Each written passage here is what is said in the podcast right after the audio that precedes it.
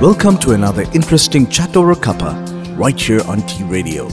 Today's segment features Keith Potger, a renowned vocalist and guitarist.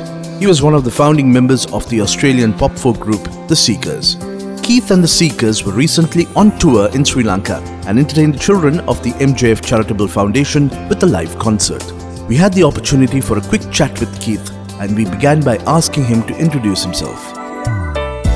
Well, my name is Keith Potger. I was born in Bambalapitiya in uh, 1941 and I left this country with my family in 1948 to go to Australia. And I lived in Australia for many, many years, but I've also lived in England and um, then went back to Australia. And my life in Australia has been uh, wonderful, but uh, I've been very blessed to come back to Sri Lanka. Well, it was Ceylon in those days, but to come back to Sri Lanka, uh, this is my sixth visit back here.